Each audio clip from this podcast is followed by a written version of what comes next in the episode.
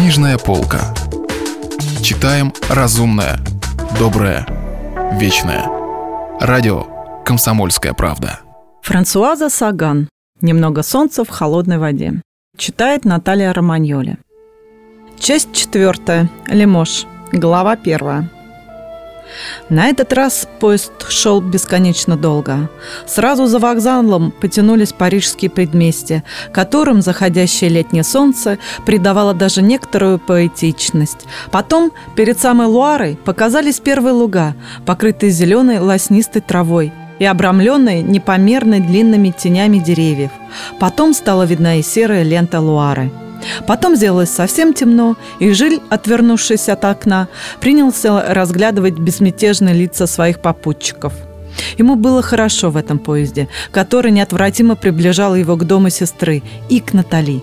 Приближал его к любви и покою. И ему казалось, что такого сочетания никогда еще не бывало в его жизни.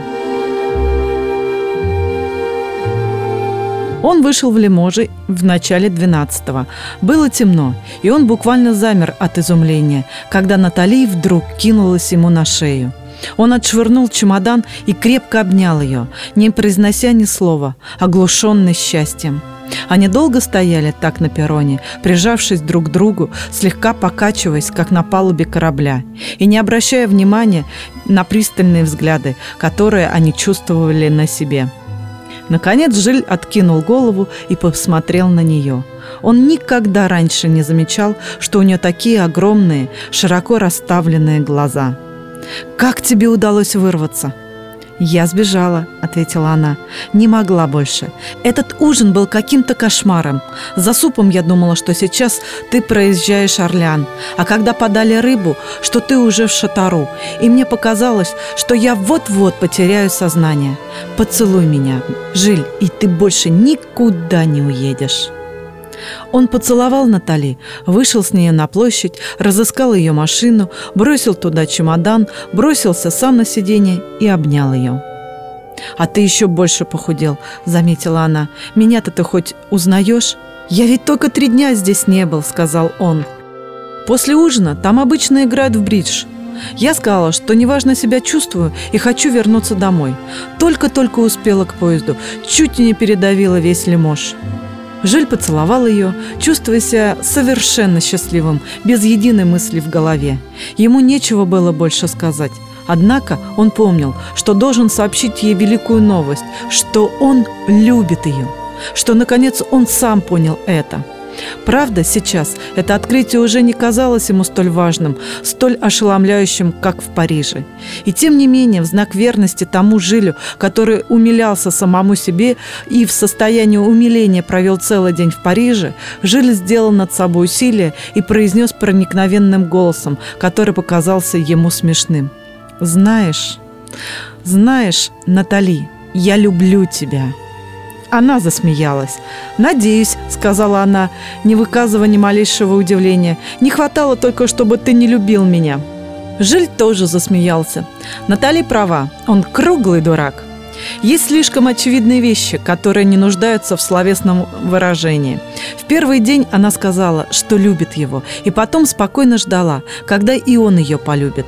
Бесспорно, Натали – сильная женщина. Вернее, женщина, знающая, что ее слабости – такая сила, которой невозможно противостоять. Да, он испортил весь эффект своего признания и был очень доволен, что испортил. «Почему ты ничего не рассказываешь?» – спросила Натали. «А мне нечего рассказывать», – ответил он. «Я в полном порядке. Всю дорогу любовался природой из окна вагона». «Довольно скупое повествование». «Поцелуй меня», – сказал он. «Завтра я тебе все расскажу. Пойдем к реке. Ты будешь обедать со мной?»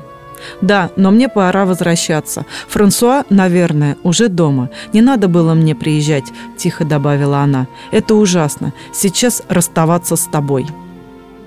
Они ехали по улицам Лиможа. Натали медленно вела машину, и в окно вливалась вечерняя прохлада. Жиль держал Натали за руку. Он ни о чем не думал и лишь смутно ощущал, что это полное отсутствие мыслей и есть подлинное счастье. Потом он пересел в такси и в том же состоянии гипноза проехал еще 30 километров, пока, наконец, не добрался до знакомого старого дома. Там, разбудив Аделию и Флорана, он вдруг стряхнул с себя оцепенение и принялся рассказывать им о своей поездке, хотя супруги ничего не понимали с просонья. Рассказывал долго, путанно и забавно обо всем, что он собрался сообщить Натали, думая о ней в вагоне. Жиль лежал у самой воды возле Натали. Было жарко. Оба щурились от закатных лучей солнца. Натали считала, что они с Жилем тут загорают, а он посмеивался над нею, утверждая, что по-настоящему загореть можно только на Средиземном море, а здесь они разве что чуть-чуть пожелтеют к самому концу лета.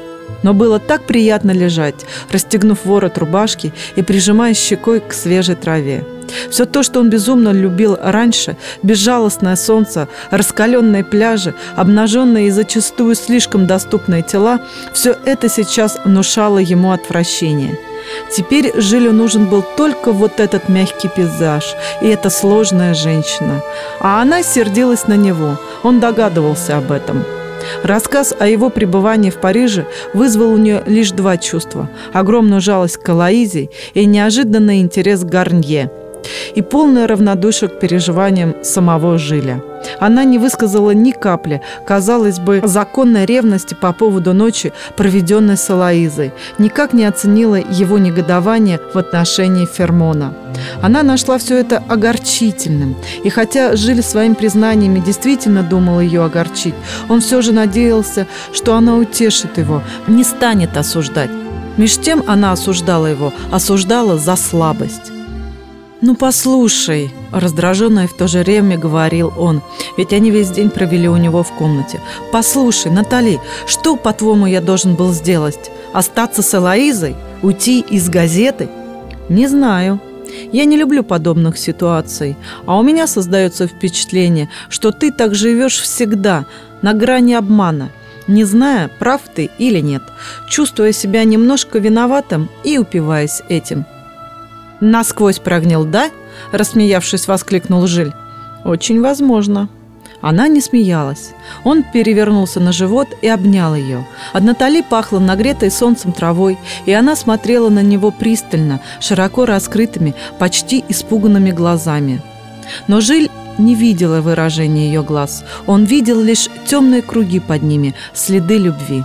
Он улыбнулся, поцеловал эти круги и рассмеялся – а разве ты могла бы полюбить насквозь прогнившего человека? Любовь зла. Тут не выбираешь. Странно, образованная женщина и не боится говорить такие банальные фразы, сказал он. Нет, очень боюсь, тихо ответила Натали. Но в них почти всегда правда.